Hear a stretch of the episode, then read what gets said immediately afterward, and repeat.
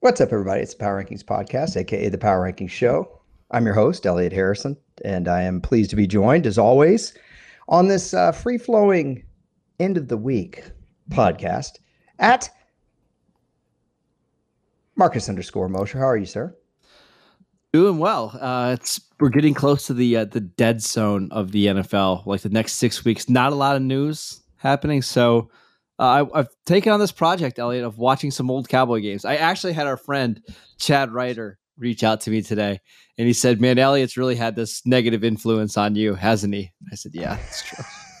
Elliot also had his mic uh, queued up the wrong way, so now I probably sound better. Um, well, so I did, did I start this by mentioning the the Bears opener where Deion had to play wide receiver in '96? it, it piqued my curiosity. So what happened is on Monday, I went and looked at all of Deion's receiving games on Pro Football Reference and went to the games where he got the most targets. And that was actually the one. He had 15 targets in that Bears game. Yeah, the I remember that game vividly, and you and I talked about 1996 a little bit, and I thought it was an interesting topic for the pod because so many of our listeners, I think, are around your age, um, some are a little younger, but for 1996, for I think for a lot of our listeners, was either too young for them to be watching football, or maybe not even quite born yet.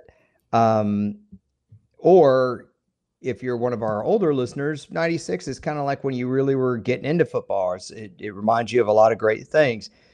I think it's a great line of demarcation because there's been 25 seasons since then. And I was kind of curious now that you've how many Cowboys games from '96 have you put your eyes on? Uh, four total ones now. Which games? So I watched the the Bears, the Giants, the Colts, and now I, I just finished up the Dolphins game this morning. Bears, Giants, Colts, and Dolphins. Um, golly, I'm thinking here. 96 Colts. That was at home, right? Uh, yes. Texas Stadium. Yes. Man, I do yes. not remember much about that game. I'm, I'm. They, they but, lost that game um, at the end. Yes. The Colts kicked a field goal. Yes, and they went crazy with Jim Harbaugh. Now I do mm-hmm. remember that game. That was early in the year, I think. Mm-hmm. Um, it was week three. I've been trying to watch them yeah. in order, but I had a little project that I was working on for today's show, so I had to skip around.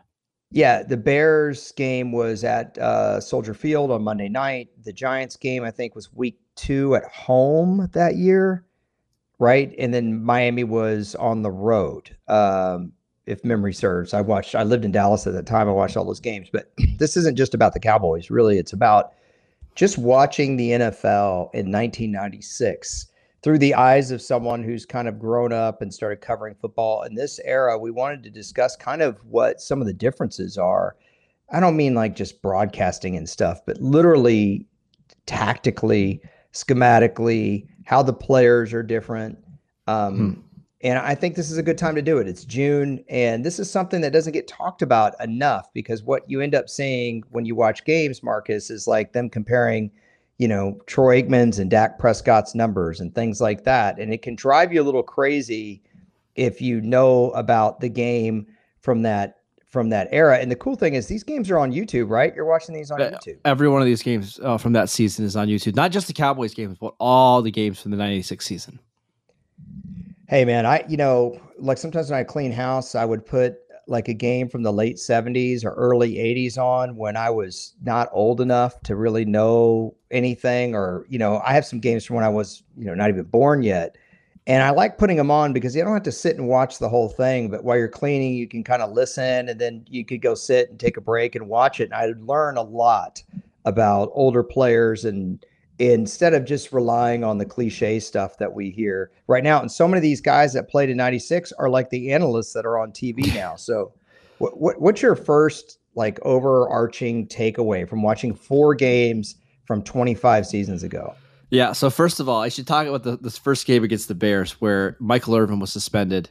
Uh, and the Cowboys' starting offense in that game was Deion at receiver, Emmitt Smith, Herschel Walker at running back, both of them on the field a majority of the time, and Daryl Johnston So I was thinking, it, then you had Troy Aikman under center. So you had the Monday Night Football analyst, you had a Georgia senator candidate, right? You had Emmitt Smith, you had the the, the XFL uh, president in Daryl Johnston, and then you've got Deion, the Jackson State head coach. Kind of interesting. Yeah. Um, those guys have had some weird careers off the field, but oh yeah, and also how well known all those guys were. I mean, Herschel Walker, one of the three best USFL players. Certainly, uh, Moose Johnston, one of the best pure fullbacks ever. Emmitt Smith, the all-time leading rusher. Uh, Deion Sanders, one of the greatest all-around players in history, and then Troy Aikman. And so let's kind of start there because, you know, the passing game was so much different in 96 mm-hmm. through my eyes, but I'm looking at it as someone who watched a ton of football back then and was, you know, I I knew what I was watching. I had played football and I, you know, uh, I went to college in the 90s and so it was a little different for me. What what for you stuck out about that? I mean, did you first of all, do you feel like Troy Aikman's a little underrated? Troy Aikman was has been really good in the games I watched. Um, all the quarterbacks, the skill level is very similar to what you'd see in today's NFL. And granted, I, I watched Marino, I watched Harbaugh, I watched Troy Aikman. So I, I've been watching some pretty good quarterbacks. Right. The the the difference is everything just seemed a little clunkier to me. That that's the only thing. When you say clunkier, so do you feel like clunkier in terms of it wasn't smooth, like schematically, players freelanced more, or the way the game was actually called, like officiating? No, I I think it's more like precision, and I, I guess I would say that for all positions. For example, Deion's playing receiver for the Cowboys. And I know that's not his natural position, but you watch the like the routes that he runs, and they're kind of sloppy. They're rounded. He's not really sinking his hips, but they're still effective because he's a fantastic athlete. Um, it, it's just yeah, I, the the word that I kept coming back to is precision. It, it just wasn't quite as clean and as smooth as what we see in today's NFL. This is something I think is really, and again, again, this is not about the Cowboys. It just happened to be that that's who Marcus watched. But to take it off of them, someone like Tom Brady is really remarkable to me because Tom Brady was in college in 1996. And yeah, and he was at Michigan. I didn't Tom Brady was in college 5 years, right? Didn't he redshirt? So, yeah. Yeah. So he's a guy that's come up through all of this as the passing game has changed. So just to go through that one little area of the game. I think uh, and obviously I'm stereotyping here, okay, but football was much more of a one-on-one kind of game back then where you tried to isolate your guy versus their guy and win that matchup. And even through the 2000s, you know, we talked about that a lot in the in this business. You know, you get TO matched up on DeAngelo Hall, uh, you know, and and can we get the ball to him? Now football feels so much more about scheme and you do try to scheme guys open, but you we talk about guys whether or not they're a scheme guy or not. You would have never heard the phrase scheme guide in any yep. of the broadcasts you watched. Did anyone talk about no, scheme no, at all? No, no. We, we should talk about because uh, as we're talking about the passing games about the defense because that to me is what stood out more because I I think if you can you squint your eyes a little bit, the offense doesn't look all that different, right? There's there's more quarterbacks taking snaps under center, more pro sets, yeah, two, more pro sets, but yeah, we still see that stuff from time to time in the NFL. To me, it's defense. Defense looks completely different in '96 than what we've seen over the last few years. Um, and I, and I can talk about it. Let, us talk about the, the the corners first. The amount of cushion that corners give receivers, at least in the in the '90s, was unbelievable. Like I was watching um, Phillippi Sparks and I think it was Terrell Buckley. They, they were giving Deion like 10 to 15 yards of cushion against a not very good route runner. But the reason why is, and you can explain, is they played far more true man to man coverage than what we see in today's NFL. Yeah. So let me just get something right out of the way though for our listeners real quick. And I'm gonna I'm gonna bounce right back to what you just asked me on. But I just want to get it out of the way. sometimes when you talk about quote unquote old football, and I don't know if you consider, do you consider 96 old football or no, no. Okay. but sometimes when you talk about football in past years, people automatically go to, well, the athletes weren't as good, guys today, blah blah. Let me tell you, in 1996, those players were every bit as big and fast as strong as the guys sure. today. In fact, I would argue they were bigger in some instances in 96. Most oh, of your especially defense, on defense. Yeah, yeah, your defensive linemen and linebackers bigger. Um, guys were running four threes in 1996. I can guarantee you that. I mean, Deion ran, I think a four. Yeah, like was it a four two two? yeah, like yeah. Uh, the Cowboys had a guy that washed out of the NFL by '96 named Alexander Wright, who was rumored to have run a 409. So, uh, you know, trust me. So it wasn't the giving Deion the cushion though was because Deion's football speed was so ridiculous that teams were not only worried about that, but also Marcus, you didn't have all the short bubble screen stuff. How many bubble screens did you see in the four games that you watched? Zero. Zero. And so somewhere in the early 2000s, I think Brett Favre and the Packers were the first ones to really start doing this. You had a front side run, and that backside receiver would always be wide open because the corner was off of them. So they'd start, you know, basically having it as an option play, and the quarterback would see how the defense was lining up and essentially faking that front side run to the right, let's say, and throwing it backside to the left to a receiver who the corner is 10 yards off. So you're getting an instant, you know, mm-hmm. five, seven yards. What if the corner misses a tackle? Right? Uh, even worse. You didn't have those kind of uh, straight down the line of scrimmage throws back then. And then the other part of what you asked corners back then, their natural state was not in a zone defense. It was right around the mid 90s where zone became the predominant way that secondaries played. Tony Dungy took the job in Tampa Bay in 96, the year you're watching. Mm-hmm. Uh, obviously, the cover two became huge under Dungy, although it had already been used. That's when it became kind of a, a name brand kind of thing, right? Mm-hmm. Um, photocopying was around before Xerox, okay? Um, so what I mean by zone is not where these corners lived. Guys that played in the early '90s at corner, okay, like um, Troy Vincent or um, uh, you know just Phillippi Sparks or or Darrell mm-hmm. Green or Dale Carter, uh, Albert Lewis. I'm just naming a few guys. Eric Allen. Um, you guys have probably heard of a lot of these players. Um, Tim McC- Tim McKyer, all these guys. They grew up in high school and college playing man. And when they got to the NFL, the NFL played a ton of man.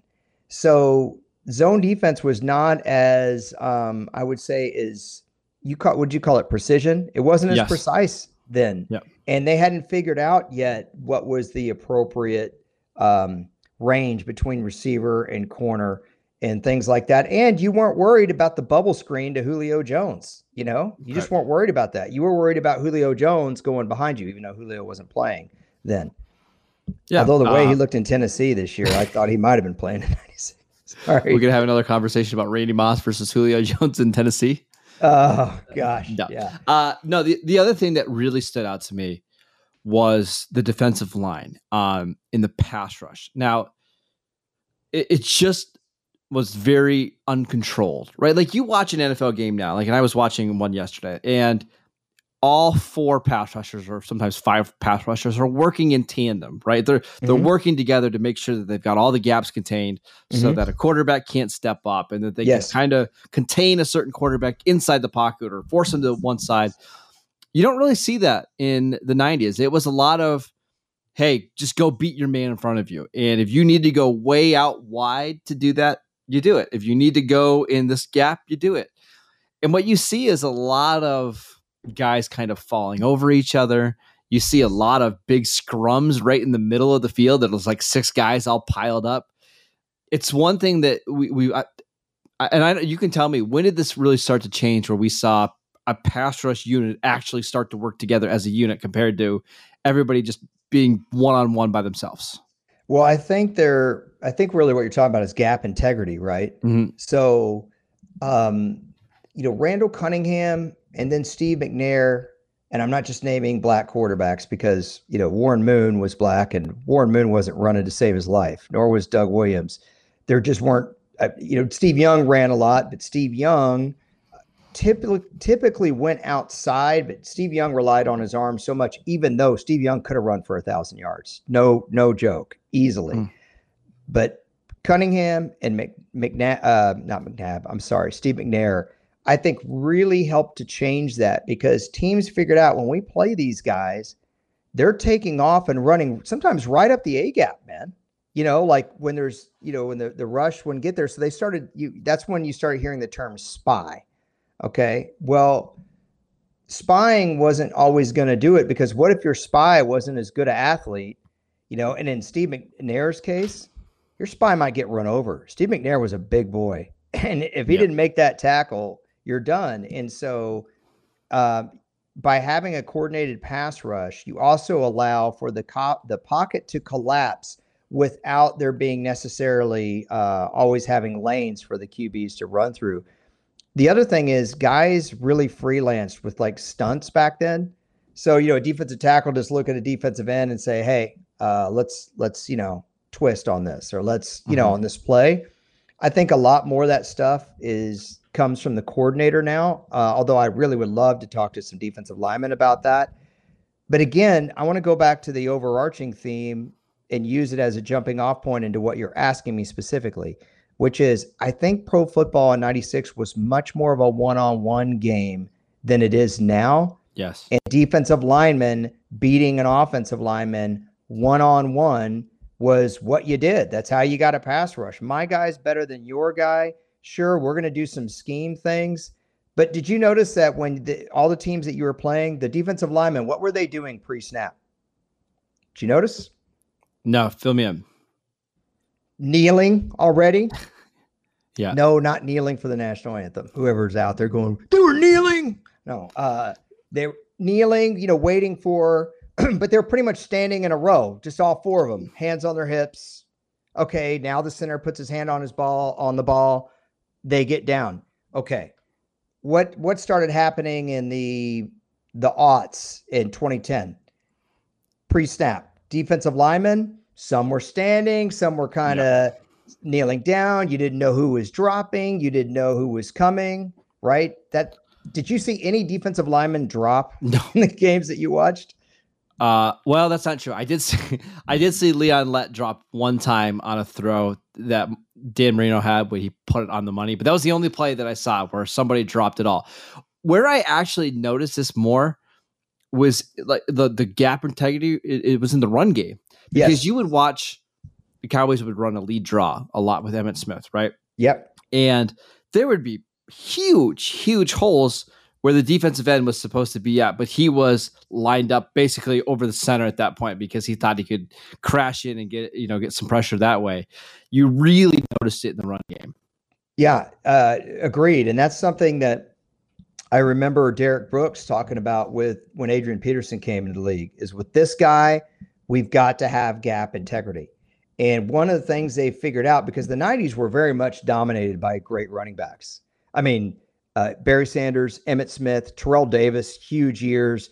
Uh, Jamal Anderson for the Falcons in 98, massive year. Barry Foster had a massive year in 92 with the Steelers. Uh, Jerome Bettis with the Steelers, big time running back seasons. Thurman Thomas, I think, led the NFL in yards from scrimmage four years in a row. I can't imagine somebody, by the way, doing that today. Could you imagine one running back leading the NFL in scrimmage yards four years in a row?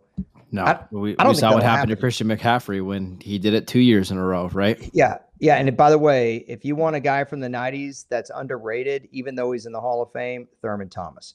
Uh, so I think they've kind of figured out that by having gap integrity, by having lane integrity, if you will, they were better off against mobile quarterbacks and uh, uh against these big time running backs. And I mean, I think Barry Sanders is a case in point because they were basically running stretch play to the left, stretch play to the right, and Barry yep. Sanders would just pick an opening. He had no fullback in front of him to get yep. in his way. You know, uh, you better have that gap covered.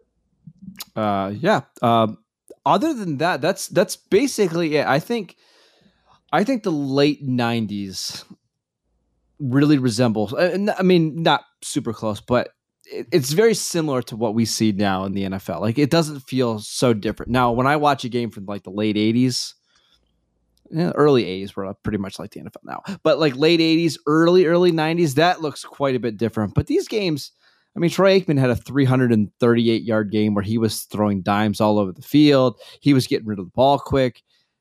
It, it didn't look all that different from what we see now in the NFL. Yeah. So if we go back to the 96 Cowboys specifically, um, you know, you're not watching that team on all cylinders. They were limping home in 96. They had won three out of four Super Bowls, and their offensive line was old. Uh, Jay Novacek had to miss the whole season unexpectedly. Charles Haley missed almost the entire season. I think he played in that Miami game that you watched. He he did. He looked yeah. gas though. Yeah, Tony Tolbert was actually really good for the Cowboys that year. He's fantastic. But um, if you watch that Cowboys offense, it was anemic at times in 96. But one other thing you might pick up is it was just harder to play quarterback in that era. Uh, even even as recent as that is, those quarterbacks took big time hits, oh, big yeah. time hits, and there's no uh, protection for them. The other thing is, notice the additional pads guys were wearing. Guys were wearing oh, thigh they looked pads. Huge. They looked yeah. huge. Yeah, hip pads, shoulder pads. So the game, even though the players were as fast and probably bigger than today, they weren't as fast on the field because you know, look, if you're wearing a bunch of pads, you're just the game's not going to move um, as quickly. And then the other thing is, you know, it's kind of like baseball. I know you're not a big baseball guy, but if you get, you know, or fine, well, t- I know you are an NBA guy. Mm-hmm. If you get to keep going to the line, you're generally going to be a better free throw shooter than if you're just occasionally fouled and you, you, you shoot free throws. I look at that like the passing game in the NFL. They ran the ball still so much in the mid 90s you weren't seeing a lot of plays. I bet you didn't watch a single game where either quarterback threw the ball, say, seven plays in a row. You oh, yeah, that, that, never happened all yeah. the time now. And that's good for the quarterback. It keeps them hot. All these bubble screens that you see, Marcus, now, and and and I call them none yard outs. Those are also designed just to get your quarterback in the flow of the game and get him confident with a couple completions your first throw of the game in 1996 might be a post pattern 20 yards down the field trying to get it between the corner and the safety mm-hmm. you know? It's a tough way to start a game cold. There was a stretch where Aikman threw like four or five straight passes and it's like whoa opening up the offense a little bit. But no it just didn't it didn't happen very often unless unless you were at the end of a, a half or something. That was the only time you saw that when when you watch this game, did you feel are these games? Do you feel like the NFL was more enjoyable then, more enjoyable now, or kind of a mix mash of where you Frankenstein the two? it's it's tough because I know my nostalgia is playing a part of it into this as well, and, and I gotta kind of remove that. Plus, I mean, two of the games I've watched. Uh, well, the one game I watched had Pat Summerall and John Madden the other one had Al Michaels doing it, the, the Bears game, uh, and the other, the Giants game that was that was uh, Madden and Summerall. So you, when you get them in there, it just makes it feel really big and important. Yeah. Um, I don't know. That's a good question. I don't know if I can uh, accurately answer it. Well, you know, I think what's better now, since I'm typically more biased towards the older stuff, I think what's better now is uh, you talked about the precision. Uh, the quarterback play is better now. Um, you're a little more surprised when guys miss easy throws now, yeah. I think. Um, and obviously the coverage now we get so many different angles and the players are really good athletes and it's it's um, it's pretty clean the game is pretty clean it's also safer uh, the game was not safe as safe back then uh, one of the real disadvantages though i feel like uh, they have now versus 96, even though 96 wasn't that long ago, is like take the Monday night game you watched, the Bears Cowboys. Mm-hmm. Didn't that just feel big? Like, hey, it's Monday night football to open the season. Did you watch the whole intro and everything? I did. Now it could be partly because you know the Cowboys were coming off the Super Bowl win, and it's Dave Wannstedt coaching the Bears, and it's it's it's the first game after they've won the Super Bowl. So I, I, my guess is you'd have the similar feelings to like Cowboys Bucks last year when the Bucks, you know, after the Bucks won their Super Bowl. So I don't know. I, I, I again, I, I know my nostalgia is playing a little bit a part of this, and why I think these games are maybe bigger than what they were. But it, it felt like a big moment, right? Yeah, we we talked a little bit on the phone when you after you were trying to sell me on a terrible quarterback opinion you have about how uh, this was not the terrible quarterback opinion. I'll let Marcus share that, but uh, you weren't that impressed with Dan Marino um, in the Dallas. Well, not in that game. Not yeah. to be fair. yeah, and so in '96 he was not good. Uh, that's when Jimmy Johnson took over the Miami Dolphins. They wanted to go to a ball control, defensive minded game. That's what Jimmy won with, and he thought that quarterback, you know, having a quarterback who could make plays when you needed him to make plays would help them win. And it just didn't gel that first year at all. They went eight and eight they had a running back named uh, Karim Abdul Jabbar. Jabbar. Yep. Yeah, it was their running back, and he had changed his name. Um, but uh, they they started drafting defensive players. Zach Thomas, actually, if you want to make this uh, really relevant, that year in camp, Miami, you know, Jimmy liked to have a veteran middle linebacker if possible. He had had Jack Del Rio in Dallas uh, his first few years, and Jack Del Rio went to camp and was expected to be the Dolphins starter and this rookie out of Texas Tech just kept out playing him. And Jimmy had to sit down with Jack Del Rio and be like, look, man, we've got to go with the younger guy. And Del Rio ended his career and went into coaching um, to keep that uh, in the news cycle, right? But uh, Zach Thomas was that guy. But they also, in, in subsequent years, like the next two years, they got Sam Madison uh, at corner, really good corner. Um, they got uh, Jason Taylor at defensive end, really, really good player. They had a guy named Tim Bowens who was a nose tackle. Um, doggone it. Who was the other corner that Miami had in the early 2000s? Um, oh, I think his kid's in the NFL. Oh my gosh. Oh, uh, Patrick Surtain. Thank you. Oh my gosh. Thank you. Thank you. So uh, Miami really kind of shifted. What's interesting also is just kind of going back to that. Dan Marino was used to throwing the ball and getting to throw whenever he wanted to. I think it makes it a lot easier for these quarterbacks today to be able to throw the ball as much as they are and get into a rhythm. You don't hear a lot about rhythm when you watch a game from 1996. No, you don't. And actually, there was a play in this game. It was a third and three, um, and uh, Dan Marino threw it at a shotgun, and John Madden even commented. He commented on said, "Hey, uh, Jimmy Johnson, he doesn't like the shotgun, but when Marino goes in there, he's he's very comfortable, and this is his call uh, because they don't have any shotgun plays in the books or in the playbook, basically. And Marino took a three step drop and just delivered like a 46 yard strike in the middle of the field. I mean, it was an incredible throw. Dude, uh, I, yeah. go ahead. It was incredible. Uh, the other thing I was going to mention if you happen to go watch that game on YouTube, so this is like Zach Thomas's I don't know, seventh, eighth game in the NFL around there, right? Yeah. And John Madden is like absolutely in love. And he's circling him on the telestrator and he's saying, oh, Listen, I know he's not very tall. I know he's not very big and not very fast, but all this guy does is make tackles. And I think he's going to play a long, long time in the NFL. It's, it's kind of cool to watch Madden predict some of this stuff and talk about players when you know how their career ends up. It was, it was a very cool moment. Yeah, it, that sounds like him. You know, John Madden always watched the guard, the guards in the center. And that's how he ID'd a play as a broadcaster. That's how he knew, you know, he just started with the center and the guards. And so it'd be natural that he would also be watching the inside backer. Um, you know, the thing with with all of that, uh, that that kind of um, that era and the way teams played. I want to go back to Troy Aikman a little bit because Troy Aikman was in a ball control offense where he didn't really get to air it out. His he has been called overrated on Twitter. I don't know how many times people think that he's not one of the best quarterbacks.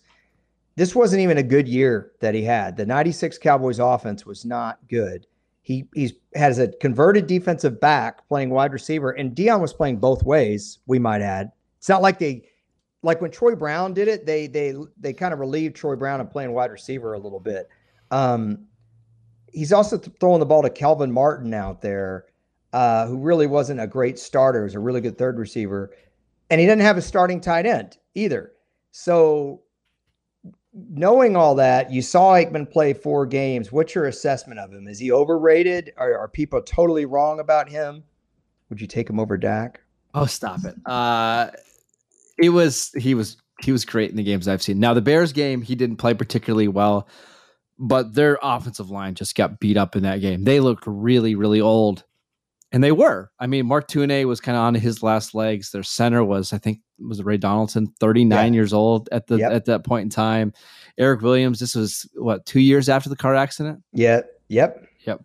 Um, they they just didn't play well. But when Aikman was protected, and you saw it a lot in the Miami game, and certainly in the Giants game in week two, he could put the ball wherever he wanted, wherever he wanted, wherever he wanted. So it was it was a lot of fun, and actually, man, the, the quarterback that he reminded me the most that's currently playing in the NFL, little little Joe Burrow, like at least in my opinion. Yeah, now I can see a, that he's got a much bigger arm than than Burrow has, but kind of that where if you can protect him, he's he can put it wherever he wants. Yeah, the, the, quarterback that's reminded me the most of Troy Aikman since Troy is Carson Palmer in their mm-hmm. setup, their tight delivery right behind the ear, uh, great release. Um, you know, I was on a podcast at the NFL where Nate Newton was a guest, and I asked Nate about the fact that you know they weren't able to win anymore after those three out of four, and you know, I mentioned Novacek not being able to play that year, and I mentioned uh, Charles Haley barely being able to play. And he looked at me, goes, "Bro, we just got old. We hmm. got old." And that's what it was. It wasn't Jimmy leaving. It wasn't. It, we just got old. Maybe they would have won in '94 if Jimmy had stayed. So maybe they would have won four in a row. But you just mentioned the offensive line. Uh, Mark Tuinei was in his 14th year. Uh, Ray Donaldson was in his 17th year. You mentioned Eric Williams, the Cox, and Nate Newton was in the USFL in 1985. So, I mean, yeah, the only young player was Larry Allen, who literally could demolish anybody in 1996. You did not want to line up no. in front of a prime Larry Allen. Um, but did you notice just, I, I know we talked about this a little bit, but or do you, let me rephrase this question. Do you think people realize how big players were in the 90s? It's hard because the, the pads are so different then than they are now. Like you watch players now, and it, a lot of guys don't even look like they're wearing shoulder pads out there, right? They're wearing yeah. the the smallest pads that you can. Back in the '90s, they're wearing the biggest pads possible. So I, I don't know if it makes them look bigger than what they were, but the Cowboys' offensive line was huge then wasn't 96 i think 96 is the year that they changed jerseys makers. It was either nike to reebok or i can't remember who made well, 95 or sorry 94 is where they had the best jerseys of all time with the big stars on the side. Okay. Oh. but i mean every team's jerseys there was a different Ni- look 95. in 96 no, i think it was 95 okay. The sideline gear in the mid 90s was really horrible I mean, you really didn't like those horrible. jackets? Those those starter jackets? I like the starter jackets from like the late '80s and early '90s. But didn't we start getting into Zubaz and like the, the didn't they have like those weird hats that had like multiple colors on? Uh, what about the one that had like the string on top? You remember those ones? Gosh. Oh boy. And you only see people at the beach wear those ones. Yeah, and if it was a afternoon game, a lot of Oakleys with the string around the back. Oh yeah, know? the yeah. big Oakleys too. Oh, it's yeah. so good. The yeah. listen, I will say, the aesthetics of watching 1996 football are just on point. Like it's just so cool how everything looks, and even like the Fox graphics that they were showing are so clean. They look pretty so clean. Nice. Don't you miss that a little bit? Now they've gotten better. Fox went to starting with the the 49ers Chiefs Super Bowl. You know how they went to the um the little lower third middle box. I like that. Well, because it's you know less what's funny is in some of these games. So like the the Monday night game against the Bears, uh, there's no score box on the screen like during the game at all. No. So I was I was looking for certain plays and it's really hard to find place because you don't know the score or the time of the game. Now Fox had it on almost all the time. I believe yeah. all the time. They they had it in the top left top hand left, side. that Yeah. little box. Was it um, the was it the transparent one or was it the the kind of the silver one? It was like a silverish gray kind of thing Yeah. up at the top left. Now, Yeah. what Fox did, we've actually talked about this in the podcast before, but they wouldn't use just the standard camera angle to show a game. Like when they got in the red zone, you got to see the end zone camera. Like I- I mean, not all the time, but pretty frequently. So uh, Troy Aikman threw a, a, a touchdown to to Deion on a fade, and you got to see it from the end zone camp live. It, I mean, I wouldn't want to have that there in the whole game, but it was kind of cool. It's like, oh, they're doing something different, and I, it was a lot of fun. Yeah, I I loved. I mean, my favorite play, one of my favorite broadcast plays ever, is one that you put out on Twitter. The '94 throw to Alvin Harper in the playoffs that came from the end zone cam.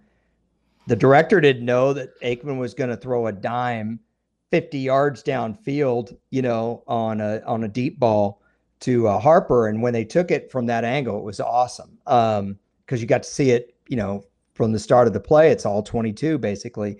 Um, you know, a couple other quick points on 96 NFL versus today.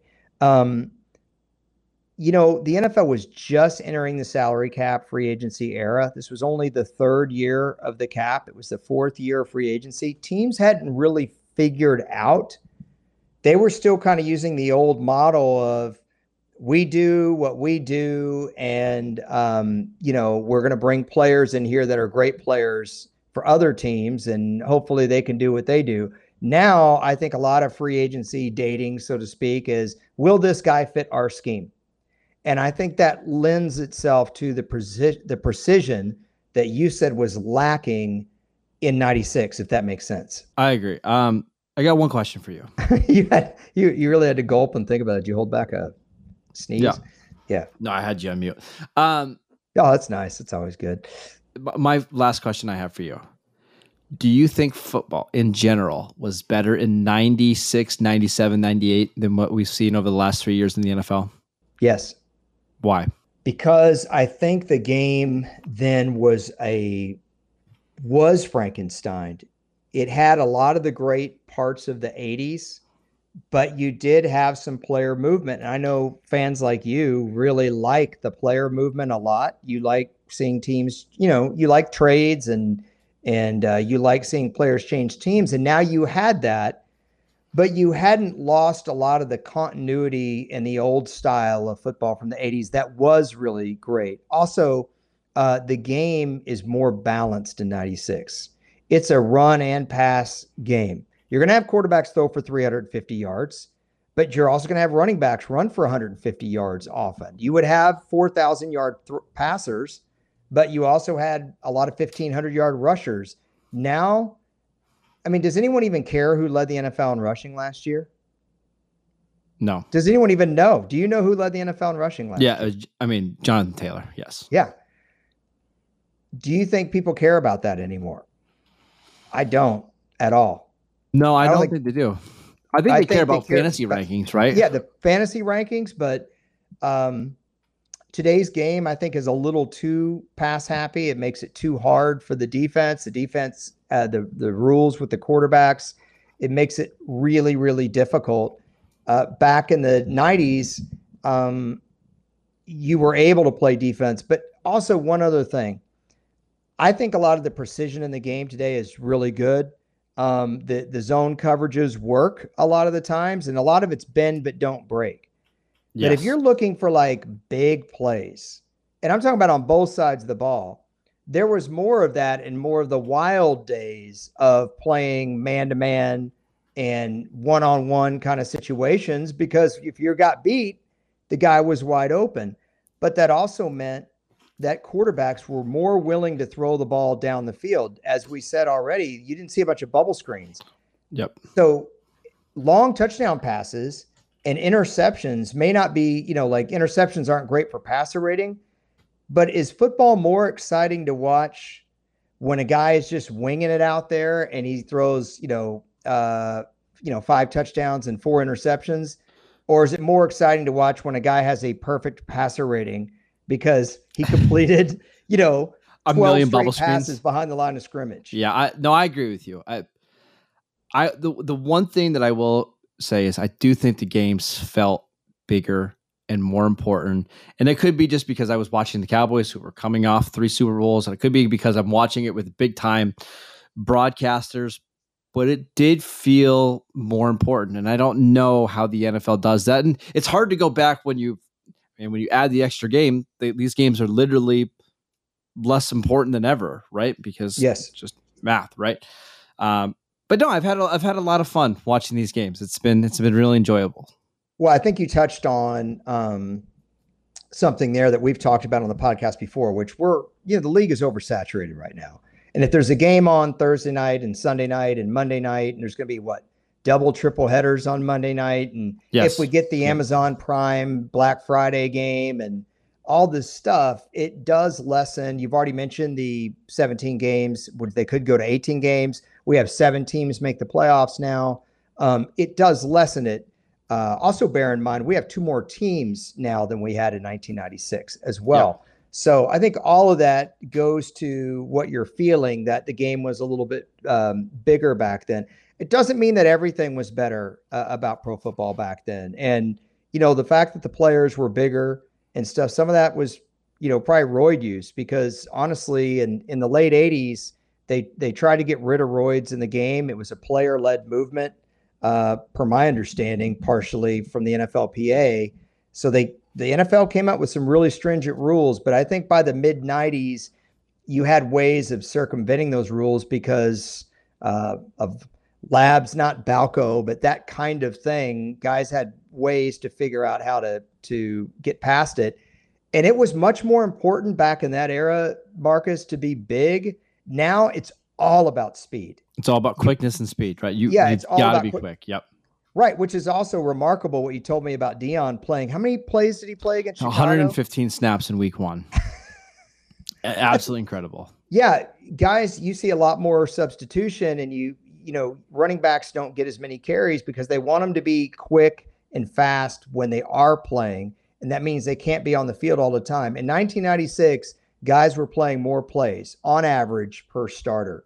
Um, and you just don't see that as much anymore. So it's another key difference. But look, there's great things about both both eras. I'd like to Frankenstein them uh, if yeah. I could, but uh, maybe yeah, that'll be the 2022 cool. season. We'll see. Let me just say to everybody real quick, and I'm going to give you the final thought. If you want to watch a game from '96 specifically to kind of jump in on this, um, probably the best game of the year that year was a playoff game. It was Jacksonville Broncos. The Broncos were the number one seed. Everyone thought this was John Elway's last chance. They had no idea what was going to happen the next two years to make the Super Bowl. And the little upstart Jags in their second year go into Mile High. It's a great, great game. I'm sure that one's on YouTube. Mm-hmm. Um, I'd be. Didn't you say every game from like yes. '96 is? Yep. Yeah, that would be one I would recommend. That was non-Cowboys if you're going to watch a Cowboys game from 96, um, I don't know, a lot of them are really ugly. that's what, that's what I'm trying to, I trying to think of a really good one. The, the 49er Cowboy game 49er. on Sunday was a good one. That was a good, that was an overtime game. That was fun.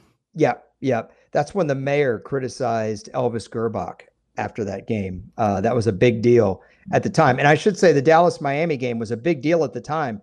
Jimmy Johnson was the coach of Miami. This was his first year back in coaching it was it was kind of the revenge game, and Dallas won. There you go. Um, yeah, you loved it. But uh, final thought. We're just never going to see anybody like Deion again. And I, I, actually talked to you about this a couple different times, but I'm just so impressed by Deion's season where it, it wasn't his best cornerback season, but for you to come in and be the number one receiver on the team for the first five weeks of the season, having to go against the top cornerbacks in the NFL. I know he wasn't super effective, but he's still playing on special teams. He's still playing every defensive snap. Uh, I just watched a game where he caught all six of his targets for 60 yards. Um, just we're never going to see a player like that. They, they Cowboys were running fades for him in the red zone. They were running deep shots early in games and then turning around and having him cover the number one receiver on the next team. In that Dolphins game, I charted it caught all six passes, had a reverse behind the line of scrimmage, had two punt returns, had a forced fumble, had three tackles, and did not allow a single reception against the Dolphins. You're just never going to see that again. That's phenomenal. And and I think that's a great that's a case in point for anyone. If there's anyone listening, it's like, yeah, football wasn't good back then. Those guys couldn't. They weren't great athletes. Deion would dominate today. Sorry. Uh, and I should also mention this this game against Miami that I'm talking about. It's in Miami, and the heat index is over 100 and you're seeing guys come in and off the you know on and off the field and they're just dying because it's so hot. And yet there's Deion on the field every snap basically. It's it's pretty incredible to watch. Yeah man. Um also really great player back then darren woodson was really getting his career going. I think he had a big touchdown called back in that miami game uh, or a fumble return um, going off memory here but uh, yeah, man. I you know I I give Deion all the respect in the world for what he did that year. Uh, it, it's absolutely remarkable.